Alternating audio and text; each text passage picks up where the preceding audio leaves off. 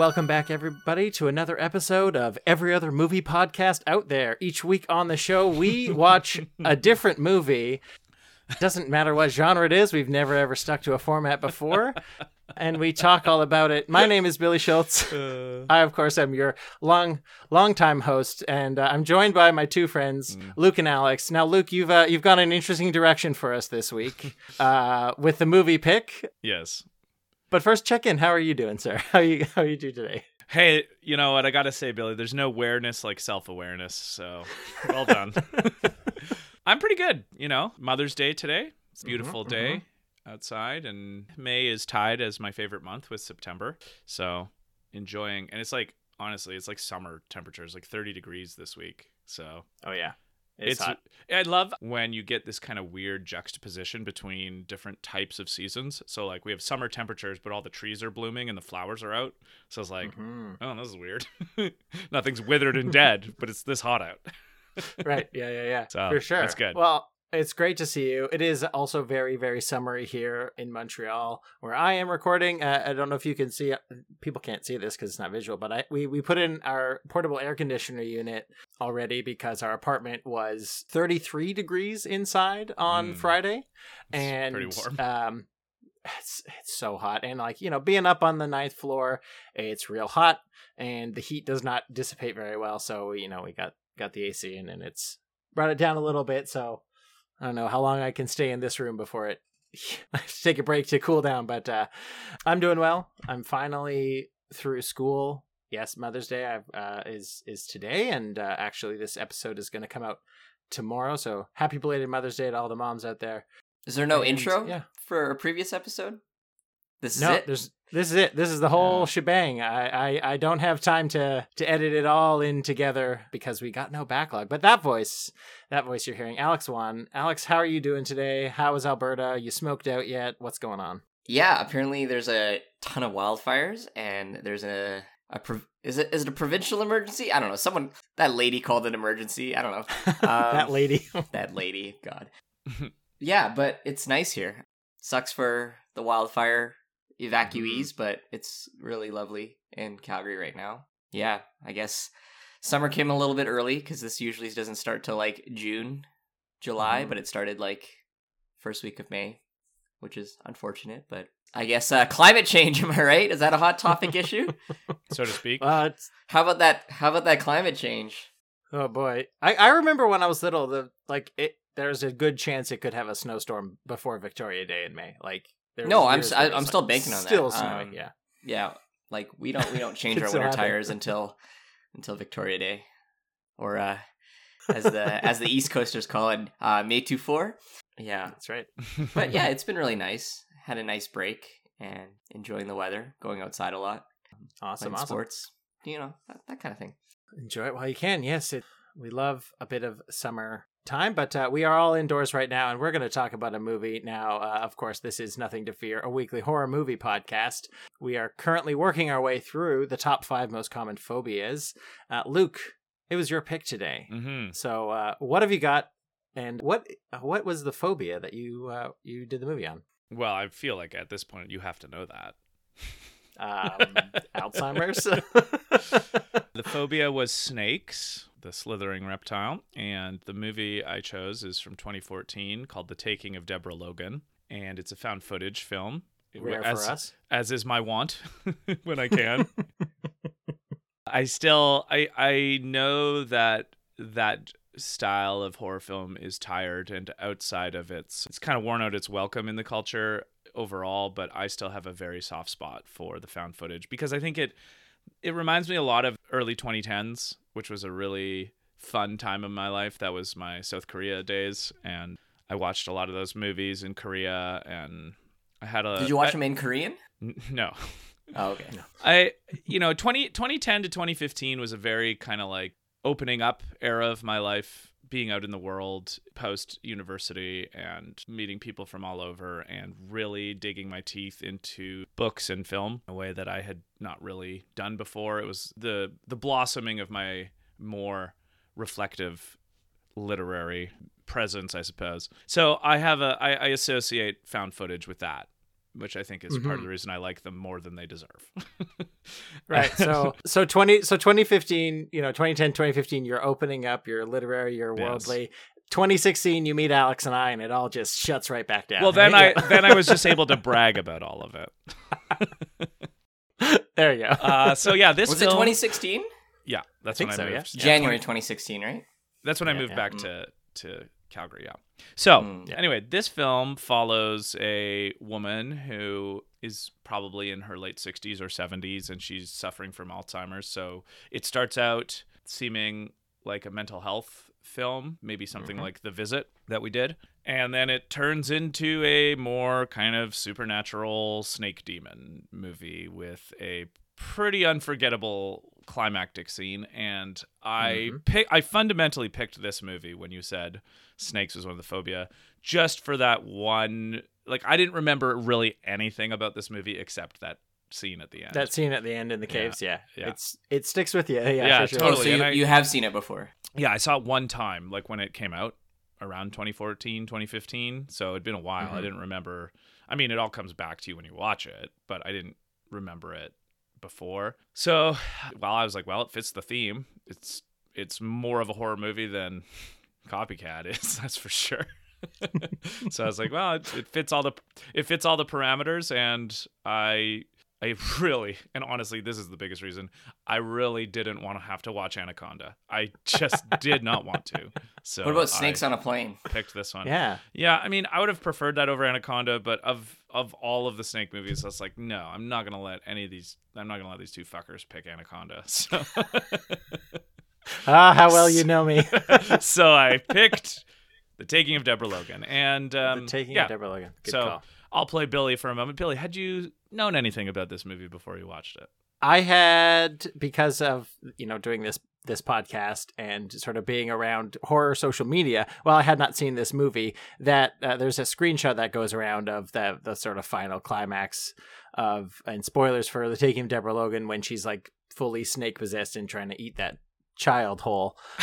that has cropped up a few times and Yeah. I was just like, "Oh damn, that's really it's very evocative imagery. It's all blurry and night visiony and spooky and it's in a cave, but other than that, I didn't know anything else about it except for the fact that it was found footage. So I was ready for all the bits and bobs and the setting up of the universe of like, oh, why do we have the cameras all over the house? Well, because blah blah blah. There's a, a flimsy premise to get the found footage part into the world, and I was not prepared for the twists and turns it took.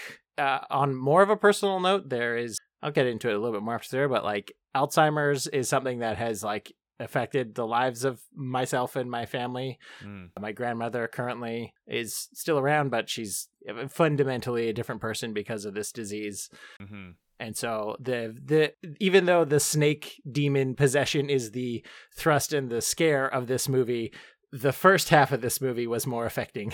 Yeah, totally. than on an emotional level than yeah, yeah, yeah. you know when it becomes into like possessed of snake demons. it's like oh shit, okay, I gotta really I should call my mom and like see how she's doing. Yeah, totally. But uh, now, if you'll let me play Billy for a second, Alex, uh, what did you know about the taking of Deborah Logan? Well, uh, happy Mother's Day. Um, yeah, that was an accident. yeah. I, I I've seen the poster before, like the the Mm. movie poster. It's like even though I I I I've probably saw the trailer when it came out and might have seen a couple screenshots from the movie. I don't know. Don't remember Yeah. anything. Like the poster itself is really memorable to me for some reason, just because I always thought she was bald. I was surprised when she wasn't bald in this movie, and then I took a closer look at the the movie poster. I was like, okay, no, the hair is just you know slicked back It's and super tight back, yeah. yeah, thin. and like um there's a lot of there's a lot of five head there that's that that's probably where i got the bald from but no there was no Yeah. baldness but yeah that's that's pretty much all i knew about this movie so i didn't know anything about the snakes i didn't know anything about the alzheimer's i didn't know anything about the found footage all i knew it was what i thought was a bald woman who was probably The scariest possessed. thing of all. Yeah. yeah Yeah. Okay. Uh, so speaking of that, that bald woman, that actress, and we'll we'll get into the movie. Uh, it's a bit of a different format. I don't have time for movie news or anything, but we'll, we'll jump right in. Um, no time. But There's before no we time. There's no time for me to do it, even to explain this. But this is for both of you. Uh, Jill Larson plays Deborah Logan in this movie. Did you recognize her from any other film uh, lately? I know that Luke, you're a big film Mm, trivia guy, I will- so maybe you'll get this one. Alex, maybe you'll get this one too. I will when you tell me. Oh, I'm honestly, I am honestly surprised that you uh, didn't recognize her. Okay, give me a hint. Give me a hint. Okay, uh, she was in a movie with Mark Ruffalo. Um, and, and It's a- recently, No, no, not this. Re- it was before the taking of Deborah Oh. Logan, I believe. Yeah, let me just Mark let me just fact check that one. Mark, Ruffalo. Yeah. Oh! I mean, Oh, okay. She was uh, she was in Shutter Island. that's right, Alex. ah, you got it. totally. I totally see it now. Yeah, was she the? She was the. um Yep. She's the Yeah. spooky shushing lady in Shutter Totally. Island. That is Mm. that Yeah. is a great trivia, Billy. That is a great trivia. Uh, That's not the most famous thing she's in, though, is it? I think it might be. I was What is looking she- through what is her she known for? Let's IMDb. Uh, Jill Hmm. Larson is the actress. Jill. Larson. She is best known for her role as Opal Cortlandt in the daytime soap opera All My Children from 89 to Yeah. 2011. oh. Yeah. so she's a soap star. Obviously, Nice. I, I was expecting you to get that one, but Mhm. no. No, well, I I, I don't watch soaps. So that's the yeah. news about soap, or as you might call it, the soap dish. Hey. Oh my goodness! I know we're this is not the something to cheer section, but it's so rarely that I can feed you a little trivia nugget that you uh, haven't experienced, Luke. Especially movie trivia, and especially Shutter Island movie That's trivia. that oh is boy! a good one. That is a good one. You know what? And that's it. That was a good one because you said Mark Ruffalo instead of uh, Leo. to me. right? To me, the hint is that's a Leo movie. But yeah, no, that's also a Mark Ruffalo Mhm, movie. mhm, mhm. I, I figured if I had gone Leonardo DiCaprio, you would have like intuited it quicker, but you got to go another No, no, no, layer no. with with Luke Mason here. to me, a good trivia is um, a question about not the most famous part of a famous thing. Mhm, mhm. That's that's what you got to do. So uh, if you're ever like stuck in a, a round of actor movie actor where you need uh, you Jill need a bridge from like the Incredibles or, or, or the Avengers to Jill Larson, you got uh, Mark Ruffalo and Shutter Island in there. Fun fact: Shutter Island is uh 13 years old. Yeah, this movie is. yep, yep, yep. It's old. It's an old movie now. Anyway, let's All right. uh, let's let's do the let's do the trailer in terms of uh, checking out for uh, triggers for doesthedogdie.com. Obviously, always go check that out.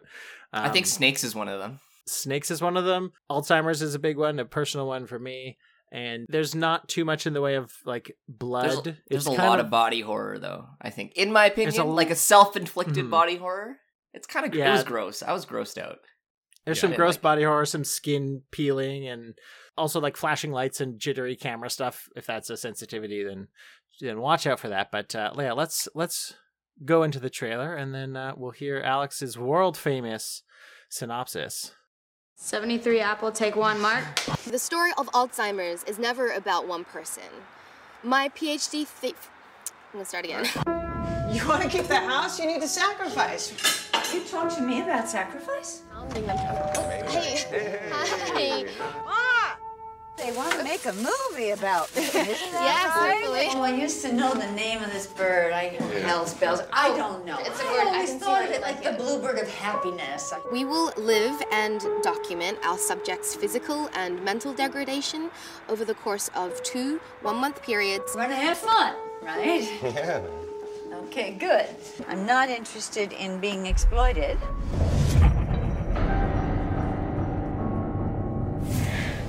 Sarah mentioned that Deb's been sleepwalking pretty bad.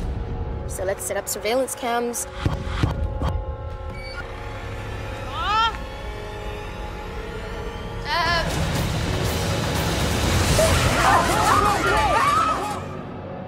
Ah, you really gave us all quite a fright with your late night gardening.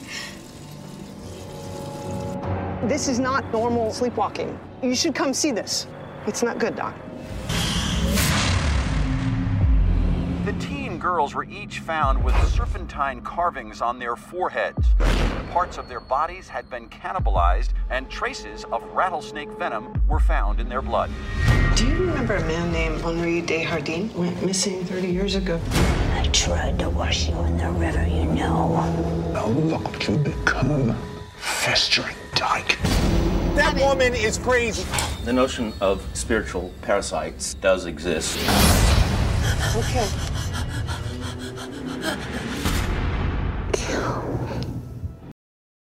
We go. Over to you. The Taking of Deborah Logan is a 2014 American found footage supernatural horror film, which serves as the feature film directorial debut of Adam Robitel, who co-wrote the screen screenplay and edited the film with Gavin Heffernan. The film stars Jill Larson, Anne Ramsey, and Michelle Ang. Set in Virginia, it tells the story of a documentary crew making a film about Alzheimer's patients who uncover something sinister while documenting a woman who has the disease. Mm-hmm. So this movie had a budget of 1.5 million dollars. It made four hundred thousand dollars at the box office, so it was not a smash hit, but has stuck around. I think simply because of the ending. Uh, IMDb gives this one and every other movie it's ever shown me a 6.0.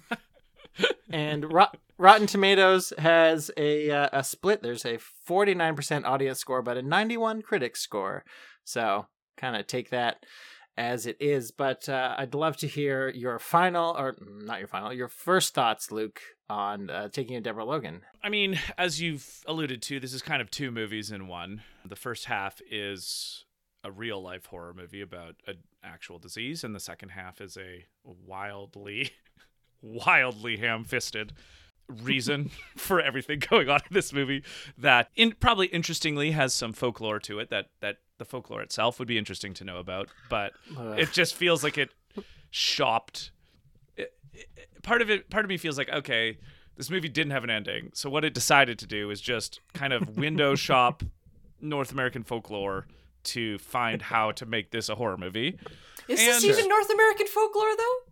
I think so. I think it was an It's like. North African folk. Nor- Oh, was isn't it? Oh, I was under We- the we- impression it was an indigenous tribe from. We can dig into that because I had a I had kind of a problem with sort of like a pan indigenous like Yeah. folklore myth that they kind of Yeah. spread around. We'll talk about it. We got a we got a real classic, nothing to fear, Professor Professorson moment in this movie. Oh my god! Um, right. So, But um, anyway, well, yeah, we'll get that. I th- I would say that the movie itself is fine. Like it's a slightly above average movie. I think 6.0 is a totally accurate score out of 10. Mhm. To, not to give away my rating, I guess. but what I like about fiction is that it can often evoke thoughts or ideas that are well beyond the scope of what the fiction itself did. So, to me, the um, portrayal of Alzheimer's in this film and what it does to the people, even though it's all heightened and exaggerated and dramatized because it's a movie, really made me think about mental illness and um, Mhm. the history of it, especially tied into supernatural because a lot of the history of mental illness was attributing demons or possession to people who did suffer from mental illness in the past when human beings had no Right. idea what it was right so like there's actually even stories in the bible of people who are clearly mentally ill being demon possessed right like that like and Right. never mi- never even mind just mental illness like epilepsy like seizures were demon possession. So to me, a movie like this, though it's not intending to, makes me think about like the genesis, uh, to borrow a term, the genesis of how human beings have attributed immaterial things to the world.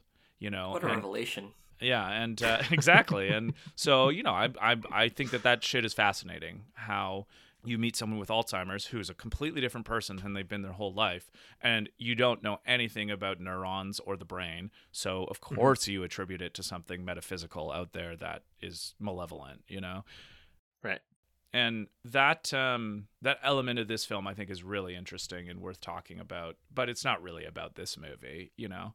And then the kind of snake stuff. The first time I saw this, the snake stuff totally took me off guard. I did not see that coming. I mean, you I Mhm. should have because it's earlier in the movie. You see some snake stuff. And honestly, I uh, the the ending climactic scene is kind of amazing. I I think it's one of the greatest shock visuals we've ever done on this podcast. And this time around, I wasn't shocked by it because I knew it was coming. But I, I, I can distinctly remember the first time I watched this movie, seeing that scene, being like, Mhm. "What the fuck?" You know, like it, it stuck Yeah. out to me in a way that a lot of other movies don't. So Mhm. I, I will say at least that cinematically is pretty amazing. Yeah, and it seemed like for for having such a teeny tiny budget, that effect at the very end with you know she's devouring the child, and then there's a scene where she does like a big predator mouth and her jaws all expanded. Uh, it's uh, really well done for the budget Mm-hmm. they had. I've seen worse effects in movies with much much larger budgets. totally. And it's uh, so like it's a, a hats off to the visual effects artist for for But- making it effective. Just like everything else in the movie, the acting, the writing, it's fine. it's fine. Nothing great. It's fine. Totally. I did like. I do. I will say this. I liked that one guy just left. I was like, yeah, finally, fucking finally, someone makes a decision that is reflective of real life. Yeah, it's like I don't care what your project is. This is too much for me. I'm. Uh, we're jumping all over the place. I want to hear Alex. Uh, how did you uh, like this movie when you finally saw it after all the hype? yeah, all the hype. All the hype. uh, yeah, I think it was it was fine. Like there was nothing incredible about it, but it wasn't like I didn't dislike it. I think very much agree that this was two movies, and I think emotionally the first half of it hits really hard actually when you see because it's it's not just the person that's suffering from Alzheimer's. It's you know the caretakers and the people around them that Mhm. also suffer. daughter, and yeah. I think that like that kind of emotional piece was something that I didn't expect to see in a found footage horror movie with a budget of one million dollars, Mm-hmm. right? Absolutely, yeah. But you know, as as you get older, there's there's going to be more people that you know that suffer from diseases or get sick and and and die, and I think this movie was like a kind of a reflection on how if I were to watch this as a kid, I wouldn't think too much about it. But like now watching it much older, I see the effects that something like Alzheimer's has on an entire family and hmm how difficult it really is on not just the sick part of it, but everything else in their life, right? Everything else in their life is made so much more difficult. What something as simple as just cooking, right? So yeah, the the first half of this movie was really quite emotional for me and it just so happens that it's it's Mother's Day, so and you can kind of see it's it's really heartbreaking really just Mhm. seeing Sarah have to have to deal with her mom suffering from Alzheimer's and what she's going through and and reflecting on her upbringing and and and then where she is now and clearly she very much cares about her mom and wants to take care of her but it's it's like what can I, what can you do right there's Mhm. really Yeah, it's really it- tough. it's a feeling of hopelessness right hmm there's like no medicine there's no cure you're just watching the person that you love just slowly become Someone else. someone else and then eventually just lose all functions and die and yeah it's really really really sad actually It's a tough one. yeah The true horror all along. Yeah so i actually Yeah. thought the first first part of this movie was really really well done in kind of capture cap- capturing those kinds of emotions and um just human fra- fragility fragility you got it. Nailed yeah, there we go. Yeah, and then the other end of it, the horror part with um, you know, the snakes and the the ritual and the backstory, the Professor Professorson. um, it was okay. It was it was a way to make this a horror movie. it. Yeah, and it was fine. And then yeah, right up at the end, the very like the climax, that was when it was like, okay, I guess the build up to it was kind of worth it. Um, but everything else was kind of like whatever. It could have been really anything. hmm Yeah. It kind of felt like you're watching a movie on TV and you change the channel halfway through, and it just happened to have all the same actors in it. And you're Yeah. just like, oh, it's a horror. Oh, this is a different movie with the same cast. Yeah. because the pl- the plot uh, just as an interjection like the plot is so ham-fisted. I know that that's a buzzword or a cliche to say about something but it just everything needed to happen the way it did to be like yeah we got a fucking snake demon going on. Mhm. you know, it's like Okay, and- like, what Yeah, Uh, I, I made a mistake. Um, when I was watching the movie, I thought it was a Moroccan, but no, it's a Monacan. Mm.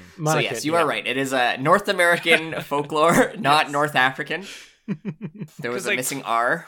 there's a few times in this movie where Deborah Logan goes uh, uh goes to 11 on crazy in like her both uh, behavior and apparently like abilities and you're just like this is not fucking Alzheimer's this Yeah, this is this is something else. this is something else. But then the whole movie's like well yeah sometimes patients do this. And, and then but then sometimes It's a some doctors like crazy this is not Alzheimer's. It's just like Yeah. fucking movie. Sorry. Yeah so uh, no absolutely. This this movie was kind of all over the place and it i think it really does serve to be the first half uh, is its own thing, and the second half is its own thing. And they found connective tissue, which is we can get into that a little bit It's later. scaly. On, The connective tissue's a bit Oh. scaly. yeah, it's a little bit serpentine in its logic. We'll say. Uh, Good one, Billy. Thanks, Luke. But yeah, this like the the whole Alzheimer's project, the the whole premise is for this found footage thing is these uh, PhD students or this PhD student by the name uh, Mia is uh, the character. She is doing a documentary on how the disease of Alzheimer's progresses in somebody, and so they've been looking around. They find somebody. They've obviously got a ton of money behind it, which I have talked to some people who are doing their doctoral theses, and uh, let me tell you, they don't have a lot of cash to splash around. But apparently, they're offering up this like amount of money that would not only keep Deborah in her house that she's had forever, but also like save it from being seized by the bank or something. So it's like okay, there's like this reason that they're allowing this very private struggle to be filmed for science, and you know they're getting something from it it- too. So Is it a thing where, like, a I don't know? I assume this is a thesis project. Can you make a documentary film as a thesis project? Is that a thing? guess depends on your thesis supervisor. but yeah, Okay. usually it's like really See, long. you can tell that this was uh, papers in 2014 because if this was set in 2023, it'd be like, hey, can I do a podcast for my thesis project? Absolutely. Or more like, We'll I already a- have five podcasts. Which one of them can be my thesis project? yeah. yeah.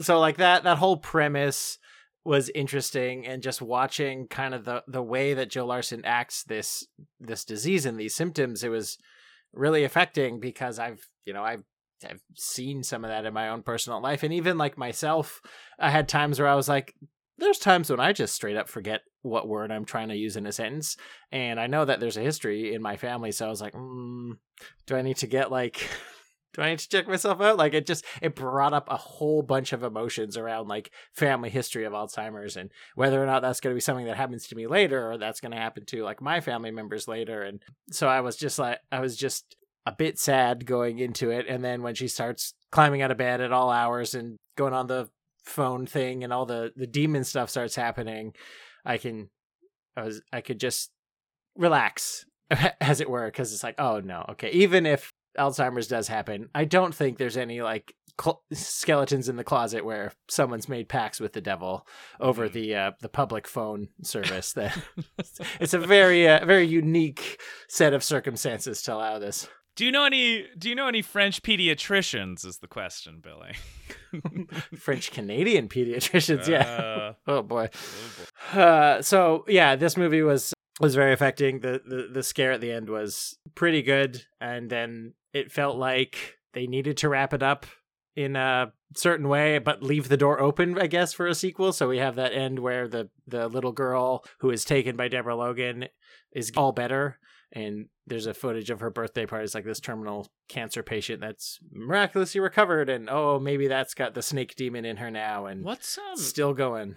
This is a this is going to be bad podcasting, but what's the movie? There's a famous movie where the end of the movie is just like a villain character who is now wasn't the villain before, but is now is just staring at the camera, and it was just re- reminded me of that movie so much, and I can't remember what movie it is. Psycho, Norman Bates. Okay, um, say say the exact same Maybe thing it- again. ah, no, it is. I think it is Psycho. I think it is Psycho, Psycho. okay. It reminded me of that, like Of just like Norman Bates. Okay.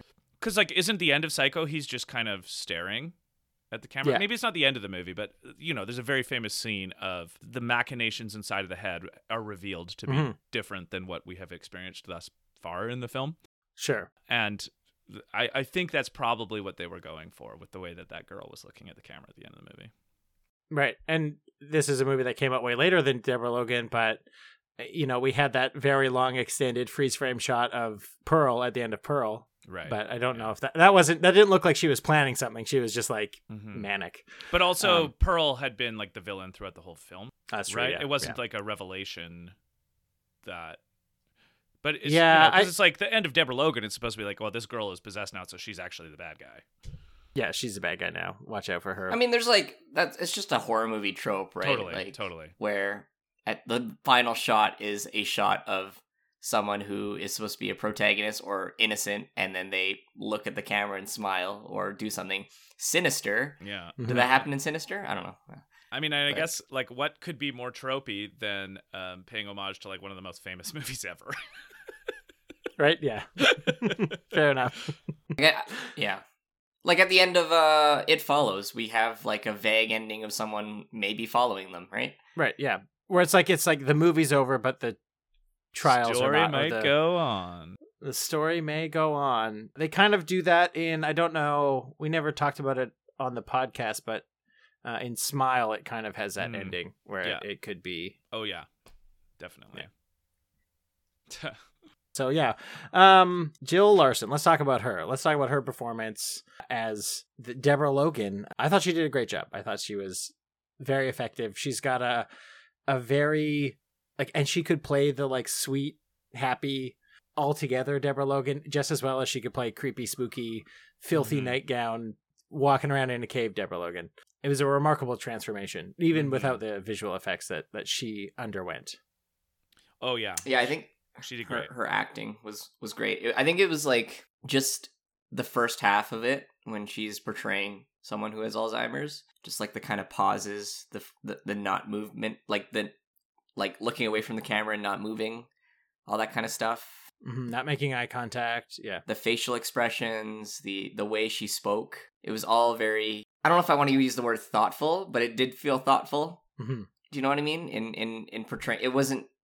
It didn't feel very tropey. You know, it's like, oh, hey, Jill Larson, you're gonna play someone who has Alzheimer's, and you have every single kind of you know thing that you look up in the first two articles on Google, right? Yeah, it wasn't like a joke, like the jokey way people say Alzheimer's, were like, "Oh, you can introduce yourself every day," ha ha, ha, like those types of jokes. Yeah, or like, haha, you accidentally spread a bar of soap on your toast, you know, stuff like that. When you looked at her, there was kind of like the I don't know, it it seemed like there was something going on in the brain that she was acting Mhm. like that that was really well acted, is what I'm trying to say. It seemed to me like she either really did her research well on Alzheimer's or had firsthand experience with a like a person close to her to tap into that. Like it felt Mhm. like you're right. She didn't just Google how to act like I have Alzheimer's and just read whatever the first page was. She it felt like she tapped into something that was more experiential and she used that on screen because there was times where I was like, "Oh no!" and and the helplessness that all the people around her uh, would have feel, felt from her daughter Sarah, uh, you know, especially being like, "Oh, mom, don't you remember this memory or something?" And it's just like I've I've been in that situation where you're like, "No, please, just remember the thing that did happen because then it means you're okay a little bit longer." And it's so like so hard to sit there and experience somebody having a memory lapse and wanting to help them jog their memory but knowing that it's impossible but still trying anyway so it just felt like they really really th- thread that needle very finely Yeah, to get you to care about it yeah yeah. I mean, it literally is not like a textbook portrayal of Alzheimer's. It's like embodied. The best acting I thought was like the facial expressions and the kind of mm-hmm. pauses and the arm movements and the like the trailing off of a thought. Life is in the details, and the details of this were really uh, emotive and evocative. I think, which is um, again, I think it's why this movie deserves some credit in making me think of the deeper themes it was having because a lot of the time it you know like basically every other character is like a cookie cutter mm-hmm. overacting you know like i i this is one of the uh bugaboos of found footage is that you know the conceit is that it's real people knowing they're on camera. And so they're Mhm. like overacting because you know that there is a human tendency to exaggerate or over dramatize if you know that there's going to be a reflective audience. But right. unfortunately it can be very grating and you can over overact if you will in these movies. Yeah. And it and so the contrast between uh, Jill Larson and everybody else felt really noticeable I guess. You know it's like wow everybody else is just yeah. blah blah blah blah blah blah blah. And she's like what? Yeah. So I enough. mean that kind of worked for the movie too um, because it really puts the spotlight on Deborah Logan which is which is cool. And then yeah the mental health mental illness yeah it's deep. You know it's like um i i prefer the movies we do that are in some way reminiscent of some horror of the human condition that's why i like the stephen king movies we do even when i don't like the stephen king movies we do you know because there's there's something in the human condition in all of his books Absolutely, absolutely, and That's why I love fiction. Okay, so here's my question. So you know how in a lot of a lot of the movies we do, we go, oh, the uh the horror was you know a metaphor for her depression or whatnot. so Or a like in- bully. in Babadook, right? Like in in Babadook, where it's like you know Babadook Yeah. could be real, but it it's like it's very obvious like grief and whatnot. So in this one, so do you think Deborah Logan had Alzheimer's and then the snake demon because it was implied that like you know the snake demon took over because she's like old and feeble and it, it Mhm. became more than that or was it like just snake demon bam and then snake demon is what made her have al- Hmm. alzheimer's like and yeah but like it, it was just an it, it was interesting just because like it was whether or not it goes either way it was just like a lot of the horror movies we do it's like oh this is like a mental like this movie like it's a the horror is the mental health blah blah, blah or uh, it's a it's a metaphor for it but this one it was like no there there is mental health on top of another horror yeah. So you're asking, like, is the horror that she had Alzheimer's and so was weak enough to be possessed by the spirit, or was she fine, got possessed by a spirit, and all the possession symptoms matched one to one to Alzheimer's? Mm. yeah Yeah. I think it's the first one because I think in the movie they mention that like she's got Alzheimer's, so she's a, a weaker vessel, whatever, for this demon. And they mess they mention that the doctor who was originally at it, he had Lou Gehrig's disease, and so Mhm. he was also weak, and so the I guess the demon could possess him. And then at the end with the little girl who has leukemia, you know, she's possessed and she's recovered. So it it feels like this demon or this entity or whatever goes after people who have a terminal illness and don't have the, I guess, spiritual or physical defenses. Yeah. two points from the movie that I think augment that, Billy, is that there are a lot of scenes in the first half of the movie where Deborah Logan isn't her violent, possessed self and is still kind of forgetting things or still kind of Right. not on top of the moment. She, I can't remember any exact detail, but I just like, you know, she forgets where she left something or is using the wrong tool or something like that. She she's looking at the staircase and there's the painting with the bird and she's like, ah, this is uh, I don't remember what bird this yeah, is or yeah, something. yeah. Yeah. So, and since later in the movie we learned that her outbursts are actually not Alzheimer's, it's a snake demon. I think that's a good clue that she had it before. And then also, and and this is probably again probably more vitality in the actual folk- folklore itself that uh, was not well uh, explicated in this film Mm. in in that I think they talked about how in the rituals for the Monacans, is am I saying that right? I think that's the the name of the tribe, right? Yeah. They were the, the rituals were done on people who were sick, right? So there was the the people who were already infirm were the ones that got the snake ritual done to them. I believe that was a line Right. from Professor Professorson. you needed five people that just had their period was that it Yeah, Yeah, first there was- first To period, sacrifice? of course. There was Sure. also that. Yeah, well, I mean that's uh you know, that's religious ritual 101. why didn't they just go to uh you know northern i don't know sweden Yeah. and go to midsummer i don't know right. And well, honestly that's probably a more there's probably more fidelity to that interpretation to what the kind of evolution of interpreting mental illness has been in human life you know like um, right.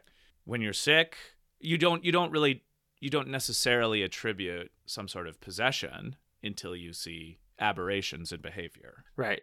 I think also Professor Professorson in this movie mentions the concept of a spiritual parasite that can sort of be infecting you and so sure and they they ha- he has that story of the the bantu tribes of africa where the mother is in such grief at the loss of a child. There's a lot of a lot of pictures they show of like this like woman in the most agony i've ever seen in my life. And he's just like so that's probably what it is. It's just you you're so grieving that uh, your body is completely taken over by a spirit. And i was like i don't know. That just sounds like someone being in grief and needing to work through like they're not never possessed. never mind the question that didn't get asked by anyone in this movie which is like well what does the bantu tribe have to do with the monacan tribe? They're like Oh my on God, I- different continents God damn, I asked that question too. I was like, what the? F- are they fucking like, oh, sure, this is a North American indigenous tribe Yeah. that has these roots in this ritual. What do these- Anyway, here's the thing in Africa. What do these two tribes have in What? common? Well, they're definitely not white middle-aged professors. Yeah. so they're the same. they both have humans in them i guess Yeah. God, I was just like, oh come on, this is they're not just doing this like, oh every indigenous culture is got spooky rituals, so they all must be like translatable. It was Come on, man. so lazy. It's so lazy because this shit is so interesting. You know, like honestly, to weave in a folklore ritual of a group, uh, a culture that you don't know about is kind of how you develop empathy. Like I know that that's like a kind of Mhm. cheesy way of saying it for this type of movie. You know, the the most robust example I can think of is like Dickens' novels humanized the lower class for the aristocracy in England, and that doesn't mean Right. it changed overnight, but it meant like, oh, there's people completely different from me going through things, you know. Mhm. And so when you are gonna portray an erstwhile different culture from your own, like do your fucking homework. you know, like Yeah. don't just. It's just so tokenistic. It was Well, he- so, and I'm not usually too. I don't know how to pronounce peaked by um inclusion of things like just you got to do it well. You know, Yeah, it's one thing it's one thing to be lazy it's another thing to be lazy of like tokenism you know? It is I, I i didn't like that in this movie Yeah, and just the way that professor said it was it had the vibe of like a 19-year-old who went to Barcelona for a semester. right right And you know, he was like, I spent some time with the Bantu tribes of Africa. Good for you, buddy. We're talking about something on North America. Like it's a different thing. yeah yeah totally Yeah. Yeah. So I'm glad you brought that up because I was I had that flagged later to be just like, okay, they really just they needed to find some reason for Snake to burning ritual, whatever. It's not an exoneration of this film but like this is just what these movies did back which 2014 is now back in the day like there's i i i like to think that this kind of portrayal it, it just you can totally put whatever you want in your movie. I've I've said this a million times. I'm a when it comes to fiction, I'm basically a libertarian. Like it, you're not gonna you're not put whatever you want in your movie. My criteria is like do it well. You know, like and it's just so clearly lazy. So like the first order of like lazy writing, ham fisting in a plot point. And then once that happens, you have the secondary problem of it being like, well, it's lazy about something that has a kind of stinky cologne around its history, you know, of Mhm. what would you say, like kind of uh, uh, uh, Appropriation. yeah, not it's more like a chauvinism, you know, like a kind Sure. of we are the dominant um yeah, we're civilized and they're savages. Yeah. we're the dominant yeah yeah yeah like and it, it- the movie itself doesn't quite stoop to that level certainly not in the language i would say but it's reminiscent when, when it's like that thing like it, it's it's so lazy that you can't help but feel there's that kind of attitude towards it's like well would you Mhm. have would you have been this maybe maybe this movie would have been this lackadaisical if they were talking about the vikings or Sure. a Celtic druid, maybe, right? And so, like, I don't want to necessarily attribute a kind of racial element to it either, but it's just, it doesn't, it's not a good look. It's just, it, it- yeah, you don't, you want to believe with the best intent that they didn't mean it. But if you, as soon as you're starting to like introduce indigenous groups into your Mhm. movie and you don't treat it with like a hundred percent care and attention, it does not, the impact is way different than your intent, whatever your intent is, right? So, It, it just would have been nice, you know, were I making this movie, it would have been nice maybe to weave in a character early in the film who had some knowledge about this. And so it was like more organic throughout the film of um, the folklore and the history of it. mhm. as opposed to just a purely academic um, whitewashing of it. Yeah, maybe maybe this film would have been a little bit more thoughtful if it was just a good old classic demon possession Mhm. that needed a Christian exorcism. Yeah. yeah. You know, no no other culture folklore needed. Just But give me to- some holy water and a cross and a Bible, and we're good to Yeah. go. good to go. But it would be, it would kind of like the analogous to a Western religion would have been like if they found this Christian demon and they were like, you know what this demon needs? The Torah. Yeah, And it's exactly. like, not- it's like, what? yeah, yeah, exactly. And again, like I my temperament is that like I think any group of person making a movie can include a story of any other group of people, but don't be lazy about it. And Yeah. if you are lazy about it, it has that secondary effect of feeling like tokenism. Mhm. Yeah. So that's Yeah, my. PSA to all would be script writers out there. No, I agree. It's and it's a, a- messy thing, and I hope that we've done better in the la- intervening 10 years to Yeah, I mean, uh, spend you watch, more time on you it. watch that now, and you're like, "There's just no way this plot point would be in a movie made today. It just wouldn't happen." or you hope not anyway. Yeah. Well, I, I, Um, I, I don't think a I wanna- studio would bite the bullet on it. You know. Anyway, Sure, sure, sure. To circle back to the uh, relationship with with Sarah, the, the daughter of Deborah Logan, I want I want to just make mention that uh, I thought her performance was not as good as Jill Larson's. Uh, I, I think definitely, but I could was. really feel the relationship between them where she's got this resentment for her mom for sending her away to boarding school right around the time she was like prepubescent. We learned this very early on that like when she was 10 to when she was 16 or whatever, she had to go to a boarding school Mhm. and this woman attributes the fact that she's gay, right? She's a queer character. She's dressed like lesbian Laura Dern the whole time. The most amount of fully buttoned up flannel shirts. I was like, that's a lesbian uniform, 100%.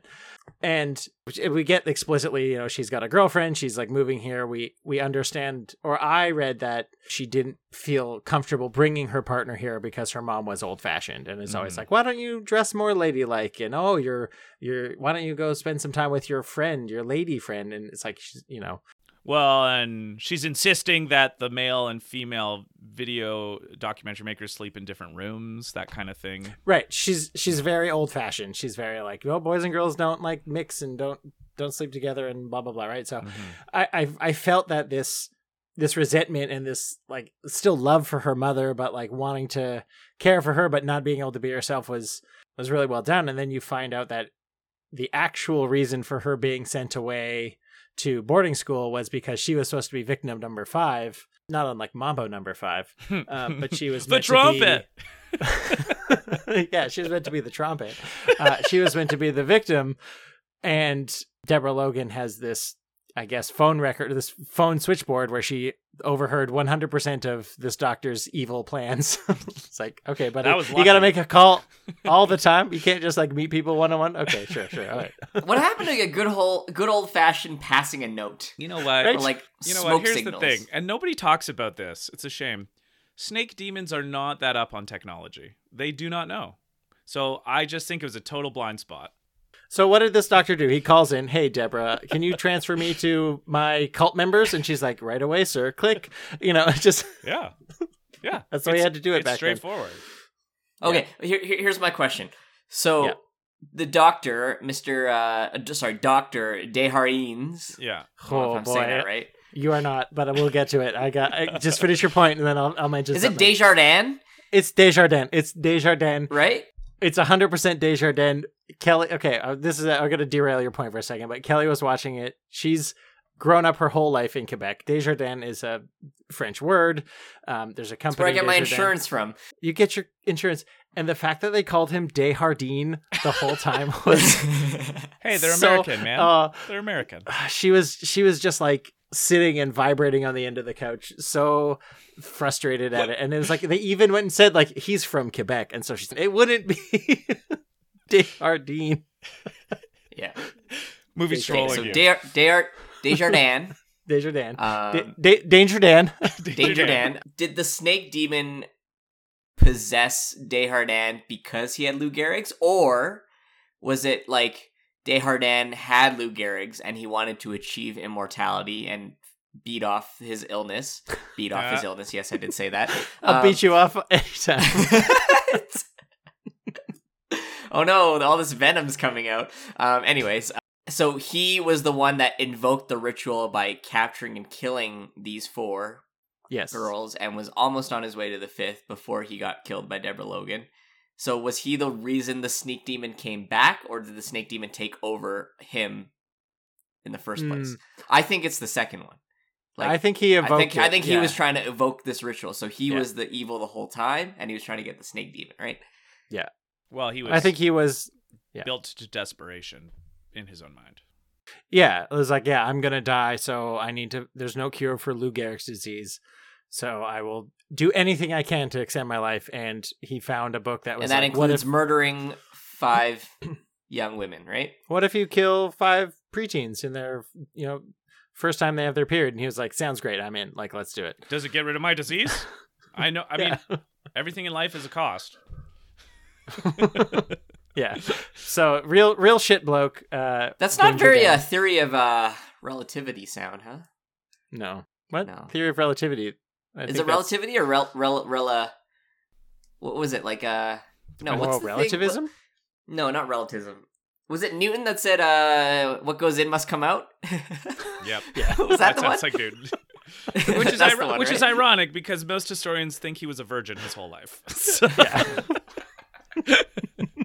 yeah. So apparently, one five lives equate one life in in this in this ritual, which Right. doesn't make oh, sense. to me. utilitarianism, but opposite, Mm. opposite of utilitarianism. Multi-utilitarianism. The uh, the most amount of happiness for one person at the expense of Right. every other person. yeah.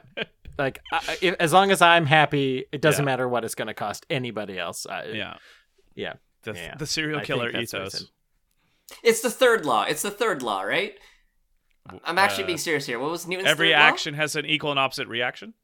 That's the one. Yeah. See. So five lives in, one life out. Doesn't make sense to me. It doesn't Should be one doesn't for even- one, right? Yeah. Well, maybe he's got some sort of. This is a horrible thought. Maybe he has a weird calculus where he's like, "Well, they're little and I'm big. Am I times five? Hmm. Like, am I five times as big as a young woman?" I'll, gi- I'll give you this, Alex. It's definitely a law about thrust. Sorry, I had to force that joke. Yeah, yeah. I was trying to think the entire time you made you both made Bible book references. I spent the next thirty seconds trying to think of another Mm. book chapter of the Bible to shoehorn into a reference. So I'm bringing that back. Too bad Deborah didn't have her own book, right? Mm. Yeah, I was Romans all over the place to try to find something. Uh, that was a bit Ruth. That's all I got. Okay, I'm, I'm Oh, Paul, sorry. you gotta can go? Take a two minute break. you gotta you gotta Sure. do the bathroom. I just really gotta pee. All right. Have a good pee. I'm gonna get a drink of water. Okay, I'm gonna sit here and wait for the two of you. All right, we'll be back.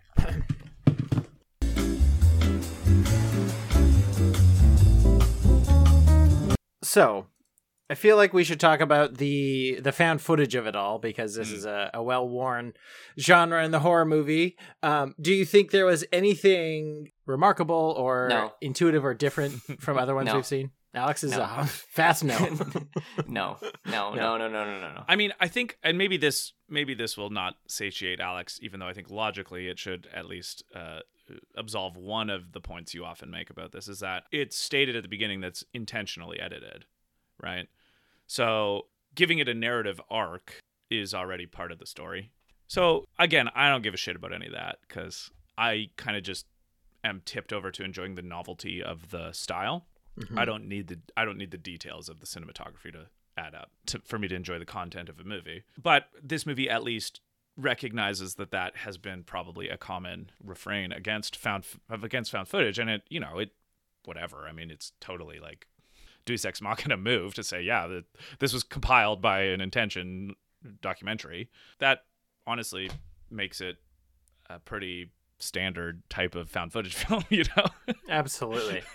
the thing that I appreciated the most was when something spooky happened on the tape, there was always a scene where they were watching it. It wasn't just the paranormal activity Yeah. where they say, you know, the ghost attacked me or whatever and they're like Mhm. cool story i don't believe you and then there's never any scene of them reviewing it they always like Mhm. the scene where deborah is standing at the oven and then she jumps like she like the time cuts but the the counter doesn't change so there's not an edit where she's standing on the floor one second and then she's standing on top of the stove the very next second I I have a I have a point with that too. Like one of the Mhm. things this movie did well, or like you know, to drop my favorite uh, long ass word, the verisimilitude you might have Yeah, yeah, there you go. between found footage and real life is that ev- almost every time that a character said something so stupid about what could be happening, the guy who ended up Mhm. leaving was like, "Are you fucking crazy? That's there's no chair." Like somebody Mia's like, "Well, there's a chair." It's like, "Where's the chair? There's no chair the there. chair? What are you What are talking, you talking about? about?" you know?" Yeah.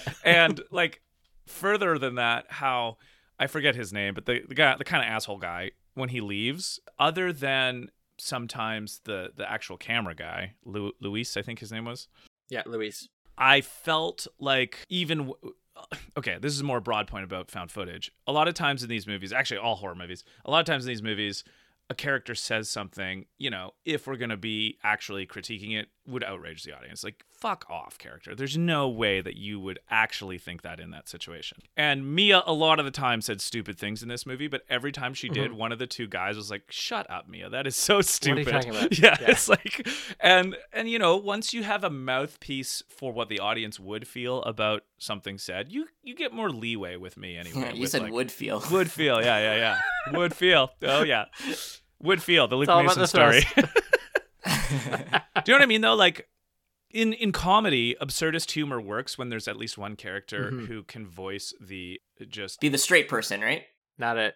you know, you need a Lisa Simpson in The Simpsons. You need Stan and Kyle in South Park. You need you need Jim and Pam Michael Bluth. in The Office, right? Who can channel the a- audience's attitude towards what's happening. Mhm. And so because the and they, it was weird because they're kind of assholes, but Gavin and Luis. yeah, like it's like yeah, this is stupid. Like oh well, maybe it's this. It's like that's not like how early does one say that's not Alzheimer's? Yeah. you know, like It's very, very So- soon in. It's like, You're the you're going to be a doctor of Alzheimer's. You should recognize I that's do. I do think if we were to pick it apart a bit more, we might say that this movie learned some lessons from previous found footage to make it a little bit more in slipstream with what you Mhm. might want in a in a found footage. Right. Even though it wasn't novel exactly. Okay. I will say this about the found footage movie. Go for it. Yes, they acknowledged that this movie is edited. In this movie's universe editor, why the fuck would you put in scary music when something scary happens? Fuck off. Mia's like, you Good know what this needs?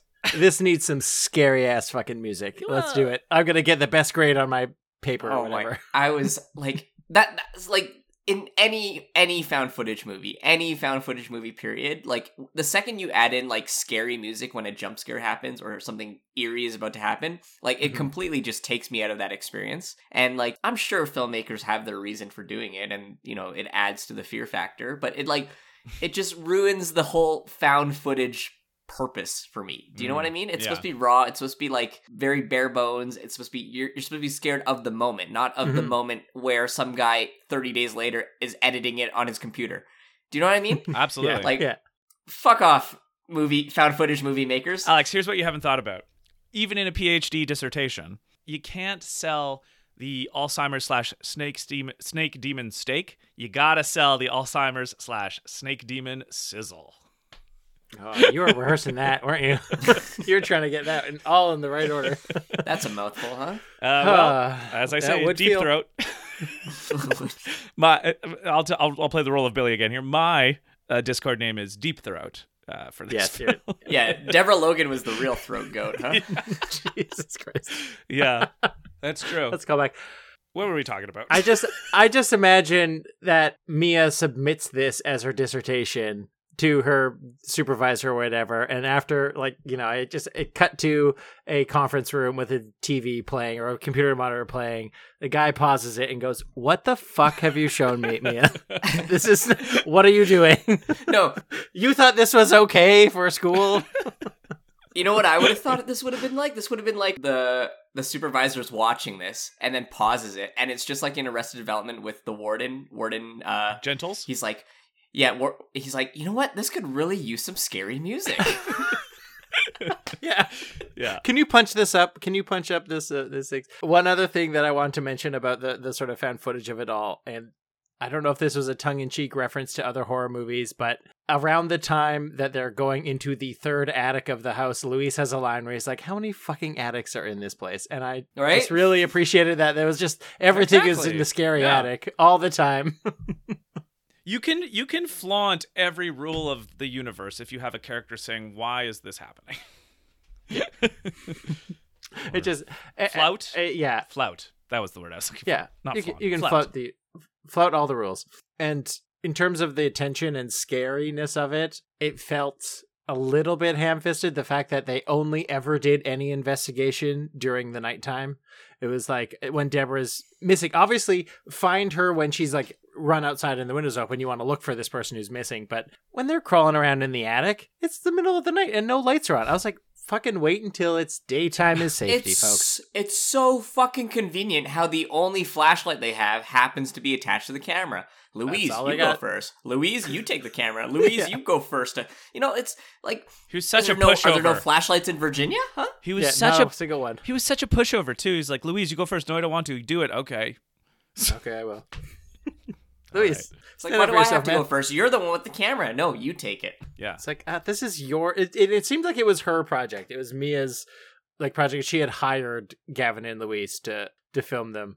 Yeah, just the, the amount of like dark, scary, contrived corners to look through, and you know, here's a room where yes, all they have is mannequins and furniture that looks vaguely like humans when sheets are thrown over it. So here's a potential to be scared.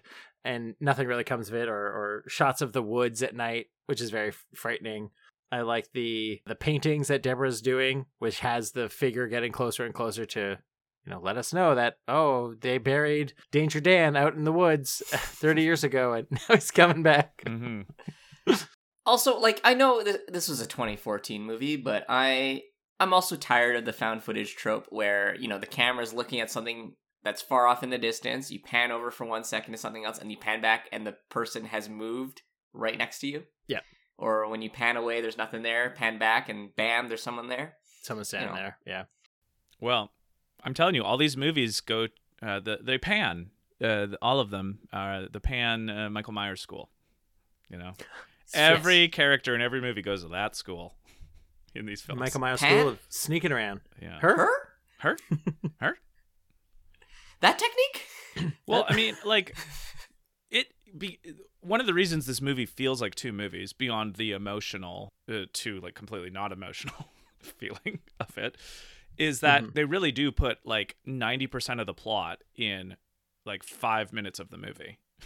you know, like it's not spread Slow out. Like, burn. that, that's Yeah. a that's like a, a kind of more, you know, cinematic or, or narrative critique of this film is that it's I mean, I did appreciate it. Otherwise, it would have been like a two-hour movie. Totally, it- it- totally. like, hey, I uh, I took out the audio where she was speaking weird. I had it transcribed, and it was French, and this is what it said. Bam.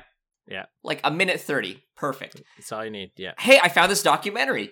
Bam. A minute thirty. Great. We have three minutes of like plot development, and then two minutes of Professor Professorson. We're good to go. All Okay, we need but- to know is Deborah, you know, possessed by Snake Demon. We're we're good to go. Maybe um maybe a comparison will solidify my point a bit more. And this is not really a fair comparison because I'm going to compare it to the best movie we've done on this podcast. But in its structure, this movie is very Leprechaun. In its structure, this movie is very similar to Hereditary in that throughout the movie, we are given to think that our main character is suffering from a pretty debilitating mental illness. Now, in Hereditary, it's not diagnosed or talked about. We're just supposed to infer that as the audience. And it turns out, it, you know, whatever. We've talked about Hereditary, so if you don't know it, here's a spoiler for Hereditary. It turns out that at the end of Hereditary, it's actually been a supernatural entity all along, and it's not her mental Mm, health. right. But on a rewatch of Hereditary, both interpretations work pretty seamlessly, which is why it's such a fucking great piece of art. Is that the emotional narrative is just as plausible, as it were, as the literal narrative going on, right? And I think in this movie, the emotional narrative is significantly superior to the literal narrative because the literal narrative is just like, oh, all those things that were happening that you thought were emotional. Look, it's actually just this snake demon kind of thing. Yeah. Whereas, like, in Hereditary, all of the, you watch it through, and every cult element, every payment element, every supernatural element is there as well throughout the whole film. Whereas in this movie, it's just Mhm. like, oh, okay. So all of those things are just that now. You don't you don't have any clue to that really throughout the film. Right. So the, it's the execution is so different between the two. Yeah, and I wonder if like were I to rewatch this, there would be more evident signs and and things, symbols or whatever. Like I think one of the only early clues we get that there's anything to do with snakes is a shot of Deborah in the garden and she's just she's just picking up a snake and, and putting it like to the side as she's gardening, which is like I guess that is something I, I don't know what the fauna of Virginia is, but they must have snakes eh, as part of their daily life. So and like fair enough, there's a little bit of that, but like again, compared to Hereditary, th- what this movie didn't have was a character or throwaway lines that are very loosely but very clearly indicating things around this folklore or even this day Mm, Dayhard right. Dan. Right, right, right. right? Whereas like at the very beginning of Hereditary, at the funeral scene, there's a line, like just a brilliant line from Toni Collette. Like, I don't even know all these people here. Mom didn't have any friends, right? Right, right, right. Whereas at the end, when you realize that that's the cult that she was a part of, you're just like, fuck, that is genius. That's just great writing, you know. And should there was we, should we just talk about Hereditary for Yeah. the rest of this episode? there's just no there's no throwaway lines in this movie about any Right. of the pl- uh, any of the twist until we get all of the twist. You know what I mean? So there's no foreshadowing really in in a in an intelligent way, I would say. Yeah, the scenes where she's gruesomely sort of peeling off portions of her skin is gross, but it's not. You're like, is she shedding her skin as a snake? Like we're not. We, we have nothing to. I think nothing- you might be onto something. but we don't have something that would be able to trick your mind into realizing that before way later when they're like, guess what? Snake demon. It was a snake demon, babies. Mhm. So, and that's just like gross. Or you're like, what is going on with this person who, you know, I get, I think that's one of the points where they're like peeling your whole like skin on your arm off. That's not Alzheimer's. That's something else. yeah. totally. So it was very spooky. I we didn't talk about Harris at all, the neighbor, and so truthfully, he was he was the red hair Harrising. yeah, Red Harris, yeah. yeah, nice one. So I was a little bit like, what was his deal? He just knew about Desjardins, or sorry, Desjardins, and his plot. He knew that Deborah had killed him thirty years ago. Like, what was his whole deal? I think yeah, he knew that she had killed him, and I would assume helped bury him, and that's why he was like, "Don't worry about this. I'll clean this up." Right? He knew exactly where the body was buried. Right? Um, So he was just looking out for his friend who murdered someone because you know even though even though you murdered a murderer who is planning to murder your daughter you are still a murderer right in the eyes of the law and harris was like got your ba- back big d you know Yeah, or sorry, ride or Big die. Deborah. Mhm. and yeah that, that was it and i think the reason why harris was so cold towards the documentary crew and mia was because he was like they're getting awfully close to figuring out that Mhm. there's a dead body in deborah's backyard. And I would have you got know, away with it if it wasn't for these Yeah. Yeah, meddling PhD students. yeah Real So I- Scooby I Doo think- vibes. I think, yeah, at the end of the day, he was like, you think he's a villain, whatever, but in the end, it was just like, yeah, he knew all along and he's just protecting his friend, and that's really it. And his way to handle that was to get plastered and shoot out all the windows in their van and just like Scare him scream away. and right? yell and scare him away. Yeah. Okay. And, Harris, you know, there's better ways. yeah. Yeah, there's better ways. And then, like, I guess there was very minor themes of, of, of euthanasia as well, Mhm. right? Mm, right. Yeah, that was uh that was pretty hard to watch and pretty heartbreaking, but Right. Yeah. That's why it was just in there and it didn't work out. And Harris became just a plot device. Yeah. The Yeah. caves, the caves. which is which is yeah he's just a little bit of a go here on the map in the next video game but yeah the, that that brings me to the supernatural point of it because like the snake abilities aside the like mouth when she opens her mouth really wide and she's possessed i don't i don't know the the rule of demons i feel like this is because demons territory but the fact that she can like skinamarink on top of the oven in that one moment or the tv comes flying off the room in the hotel room to protect her it's like, oh, this demon isn't just snake, but also telekinetic. Yeah. or has mental powers, the force, probably. Totally. Yeah. I mean, uh, see every other demon movie we've done for that analysis. Oh, let me just check my notes. It says here because demons. Okay, Yeah. great. yeah. That'd be a good t shirt. I mean, you know, Yeah, it would all of that pretty shit is just so that the tension and suspense remains maximal until the movie's over. Yeah. You know, What? I also Go ahead. thought, and I mean, we've kind of talked about all this, and it just, like the characters are pretty boring most of the time. But I did. Did either of you get the vibe that Sarah had had a previous relationship with that cop, uh, or at least yep. like a, or at least a tryst, you know, Mhm. at some point, and there was Yeah, like that, Linda, Linda that the extra cop, the- tension their was there. You know, I don't know what that served in the movie, but it was just there. It's like okay, It was, yeah, it was a weird little piece of character development where she, I, don't, I guess, was able to convince the police officer to come with her to the mines, even though Deborah was had taken a child to the mines. So it's like that should be enough reason. You don't need more to go, Mhm. you know, rescue someone. But I, I did notice that in this movie, aside from the previous relationship they have, that the only person who dies in this movie, except for Desjardins 30 years ago, is Linda the cop. Like none of mm-hmm. the documentary crew die. Mia doesn't die. Sarah, Deborah Logan doesn't even die. Like nobody actually dies in this horror movie except for the police officer who, like, maybe they added that relationship to give it more stakes. Mm-hmm. But I was just like, oh, that's Or- that's something you don't see very often. to give it more More snakes. Hey. Okay, well, you know what? Let's uh let's I want I have a question that might tie it into our theme. Did did this movie in any way make you more scared of snakes or scared of snakes at all? Or what's your what's your feeling about snakes? I wasn't scared of snakes before. I'm not, I'm still not really that scared of snakes. I am fascinated by snakes. I, I wouldn't say it's a fear. I have also not lived anywhere where s- an encounter with a snake in the wild could be very likely. Mm-hmm. There was one time when I was walking home from work that I saw a garter snake uh, around where I lived, but I never really had a run in. Even when I lived in Australia and they're just like full of venomous snakes, they had never scared me. I was never afraid of snakes. But I know that you mentioned, Luke, that snakes are one of your sort of big phobias not big Mm. phobias but like they make you uncomfortable so like, yeah, i'd love to I hear think more about that The better word would be unsettled. I see pictures of people like with a big snake around them, like you know, like oh look at this, I got this huge ass orange and white snake, and I'm just like fuck that, you know, like, and it's not fear, but it's to me snakes are, and this is not a novel insight, but snakes are nature's most uncanny animal. I think. Mm. Like to Uh, me, in the bible he was a real sneaky character snakes are well yeah i mean there's obviously all the metaphors around them but i think that stems from the fact that to me Mhm. like i look at alligators or i look at any mammal really in birds and i'm like i kind of get it you know legs appendages it's all there what do you it's all want there. you look at a snake and you're just like nothing is like this there's just nothing else really in nature that's like this that moves like Mhm. this What about a rope? Oh, nature. Sorry. yeah i guess a rope what about a rope just enough to hang Sure. myself.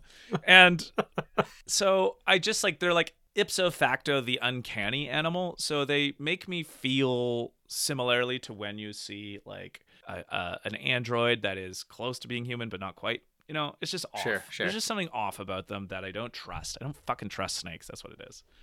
Sure. Yeah, I mean that's and that's a primal thing too, right? Mm-hmm. There's studies where it's done where it's like you can see a snake in a bunch of flowers or something, and you spot that like immediately. They've done te- Yeah. eye tracking things where it's like the eye will go right to the Danger, Will uh, Robinson. Danger. so many times as it's such a primal thing. But uh, maybe maybe I'm on the other side of this coin, Luke, Mm-hmm. where my uncanny animal is the spider, and maybe Mm. it's like you like snakes have not enough limbs, and for me, spiders it's too, many, limbs. yeah, like too many limbs. it's like two to four. That's that's we're we stop there. Two to four. That's that's perfect amount of limbs. Any more is what are you doing? What are you doing with all those legs? I don't trust you. Get out of here. Snakes, get a couple legs in there. Fucking, what are you better than me? Come on. Well, the Bible def- definitely didn't do any favors for the snakes. really It's did It's like not the first know. villain, right? Yeah. Although isn't the Bible story where like the snake Sorry, it was a serpent. Yeah, my mistake. The snake like gets Eve to eat the apple, whatever, and then God's punishment is like, oh, forevermore you'll have to crawl on your belly. But in all those pictures, the snake is already Yeah. like limbless, so it's like you're Well, not punishing me, God. Maybe the snake before, but, but but before God's punishment, the snake was like uh, Tigger from uh, Winnie the Pooh and just like Bounced hopped on around. Oh, could bounce around. Okay, sure, yeah. I You know can- what? I think, Billy, maybe for the first time ever, you have caught the Bible out in a logical inconsistency. Oh boy, oh boy, I break it wide open, boy. I boys. think you finally did it, Billy. I think for the first time ever, one person did that. We're taking it. We're taking them down today. Let's go. Let's go. Yeah.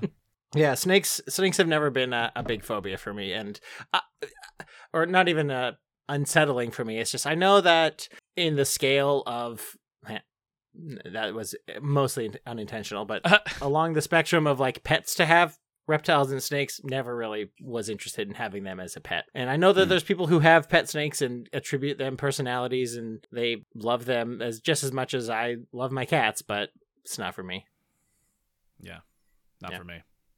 Not for me. Well, I'm just trying to be mindful of the time. I have to edit all of this before it comes out. So, do we have any final thoughts about the taking of this movie? No, I'll do it. I'll do it in my rating. Okay. Do you think Deborah Logan had the upper hand on Danger Dan? Because uh, It's my favorite new bit.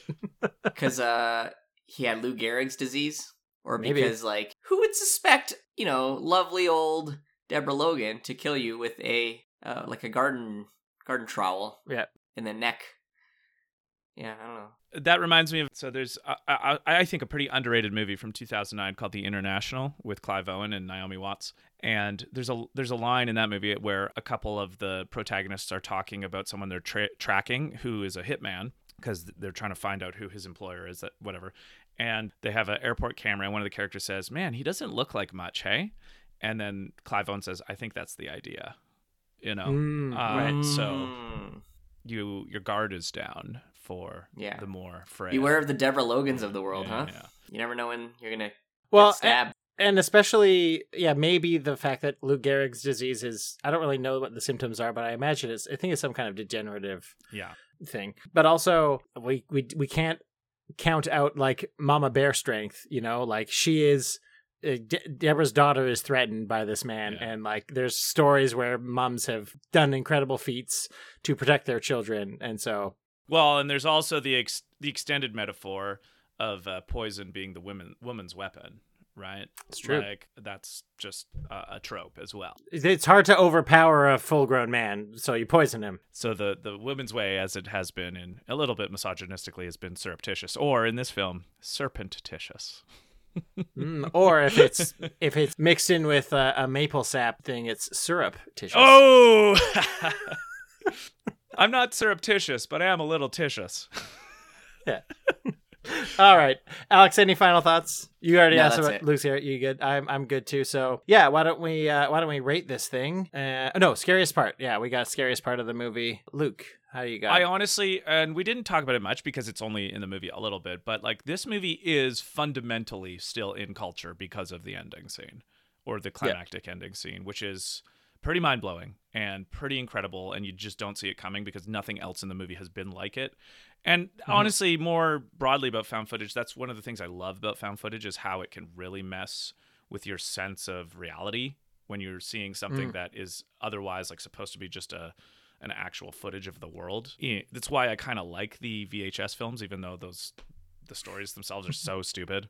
Like when you see Raatma, you're like, "That's not right," you know. Like, Like, what is the- going on? It's Yeah. it's uncanny, and uncanny to me is a very highbrow fear. I think it's an intelligent Mm-hmm. fear, is uncanniness, and so yeah, the the the deep throat is the scariest part of this movie. I think. Yeah, which when I had seen that still frame around, and and for anyone who hasn't seen the movie, uh, Deborah basically can unhinge her jaw like a snake, and she's swallowing this child she's taken from the hospital to try to consume it, I guess, to fulfill the ritual at long last. I thought it was the documentarian. Like I didn't know that there was this other child character who was part of the movie. Like, you know, it felt kind of out of the blue where it's like, oh, the people that we've seen at the start are the people we're going to see at the end. And then in the third act, they're like introducing Kara, the cancer girl. Yeah. And you're like, oh, okay. So we just have a new character to deal with now. That's right.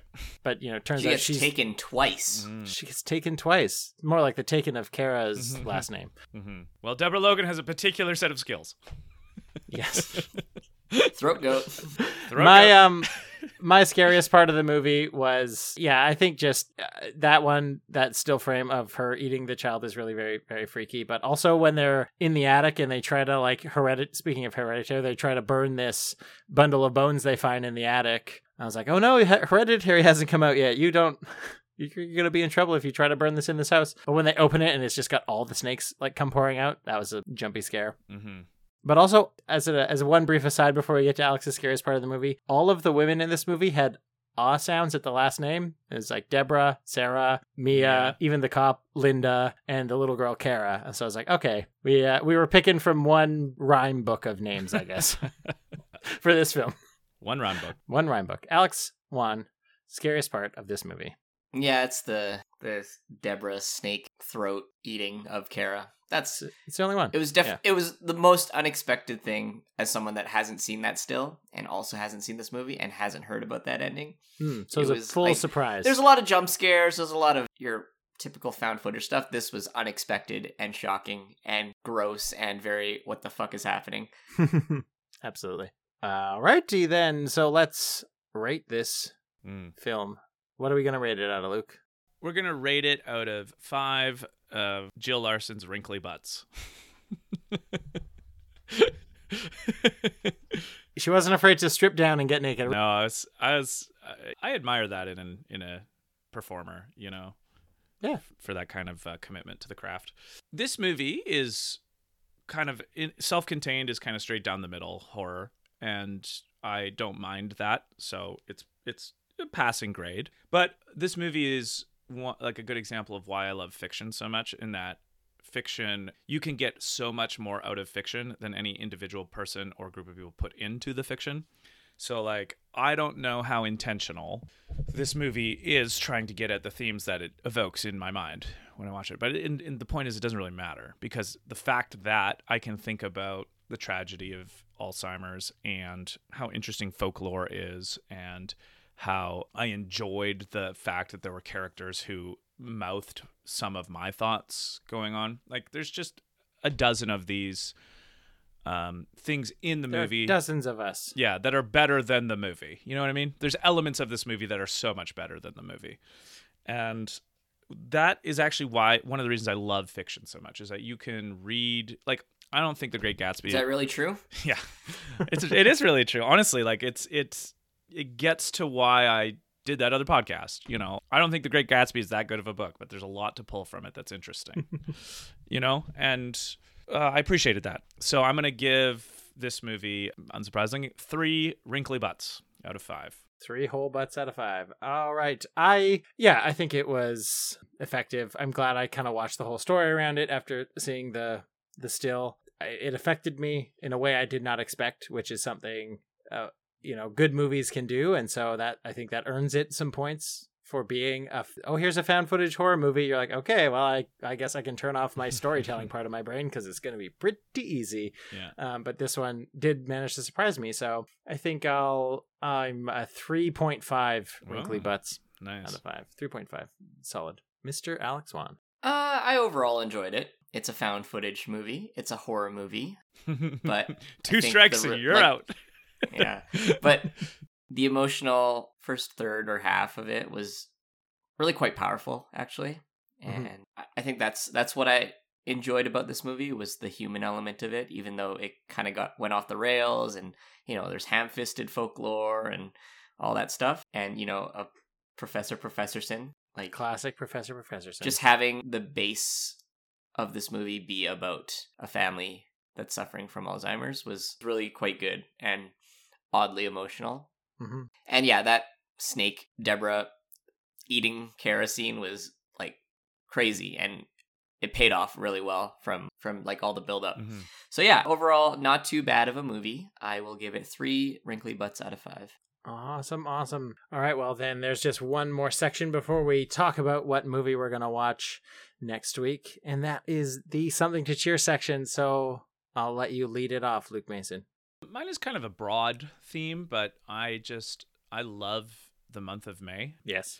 And May in Nelson, it's just so gorgeous here right now. Like our back, it's su- it's sunny. The trees are all blooming. The blossoms are out. We have the tulips blossoming in the backyard, and Tulips, I could have sworn it was 3. uh, winter in Nelson can be a little heavier than other places because we're in the mountains, so we get so much less sunlight Mm-hmm. than than other places in the winter. Like there was a day in December where the sun set behind the mountain at 1:42 p.m. not to come back out again. You know, and it's just like Real, real thirty days a night situation. yeah, when when that shit happens, it's easier to feel not sad or depressed, but just a little bit less energetic, you know. And I'm feeling the enthusiasm of nature again, and so I'm cheering that. I love that. I love, yeah, the the sort of it's cliche to say, but you do feel revitalized when Mhm. spring comes around. Yeah, But you know, there's a metaphor here somewhere. But what is a meta for? Nothing. What's a meta with you? Nothing. My cheer. Oh, I'm real tempted to use the fact that I got uh, I got to serve you up a delicious piece of Jill Larson movie trivia. Mm. That's uh, that's something just so tasty to me. But uh, no, I'm I'm picking the fact that uh, since since May and since I finished school, I've uh, I've always said like once school is done, I'm gonna get Crave again. Uh, the streaming service in Canada, and so I've been watching stuff through that. Uh, and I know I have I have bookmarked uh, the Mare of Easttown on your Mhm. recommendation. I want to watch. I've been working away with the Yellowjackets, but we're not sponsored by Crave, by the way. We're not sponsored by anything, but Maybe one day. We're Yeah, maybe- sponsored by Billy's Effort. Sponsored by my effort. That's our sponsor. Is Billy's effort. but my cheer is I watched all of the first season of The Last of Us uh, Mm. only a couple months after the Zeitgeist has cooled, and it was a very fun show. I had never played the games. Pedro Pascal and Bella Ramsey, totally great. I was loving all of the Alberta cameos. They're like, It's the best part. check out this place in Boston, Edmonton. Check out this place in Wyoming, Canmore. Like, it's just so yeah. Fun. Yeah, it was such a fun show to watch and just point at the screen. Everybody like, oh, I know where that mountain is. I know where that mountain is. Yeah. It's like how in the first season of the TV show Fargo, Duluth, Mhm. Minnesota is actually just Memorial Drive in Calgary. yeah, absolutely. I love it. Ooh, it's so good.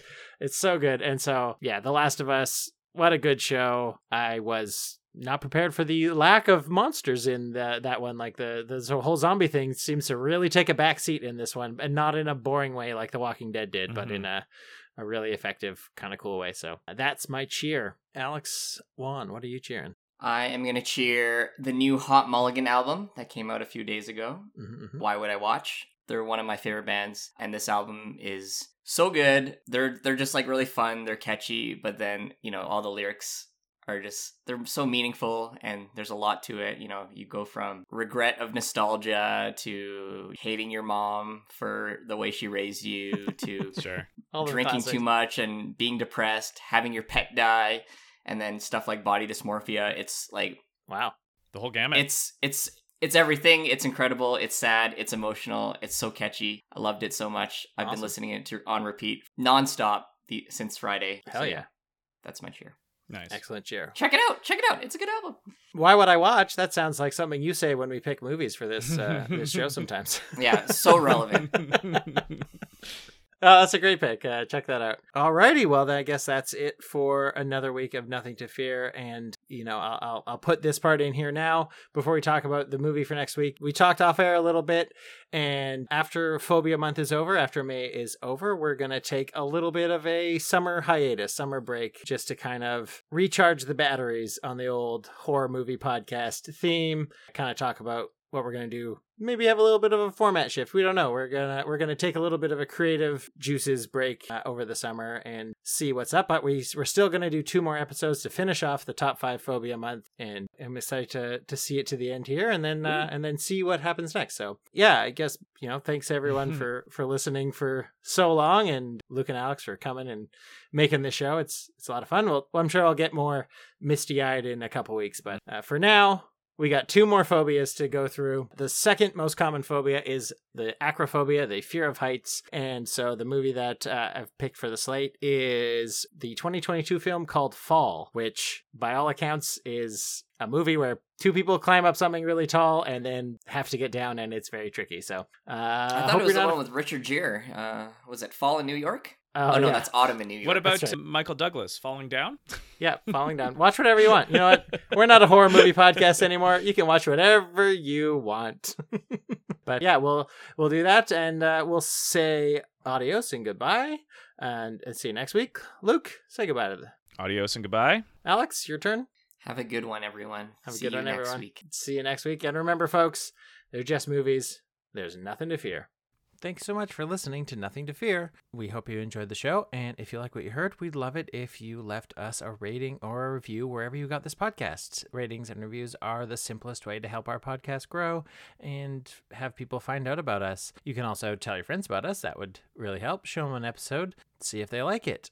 You can follow us on social media. The only game in town this these days is Instagram. That's at Nothing to Fear Podcast. And if you have a little bit of money in your budget and you'd like to splash that around, you can go to patreon.com slash nothing to fear and support us there. We have some content that goes up sporadically. We're all busy, but any amount helps, and you can get through the doors for as little as $1 a month.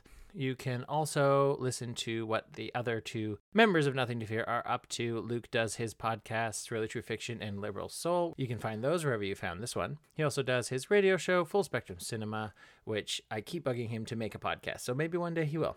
Otherwise, you can tune in to Kootenay Co-op Radio. Just Google it. Alex, of course, is world renowned for his One Song a Day playlist on Instagram. On Instagram, go to One Song a Day. Check out what he's doing. Thank you so much for listening. See you next week.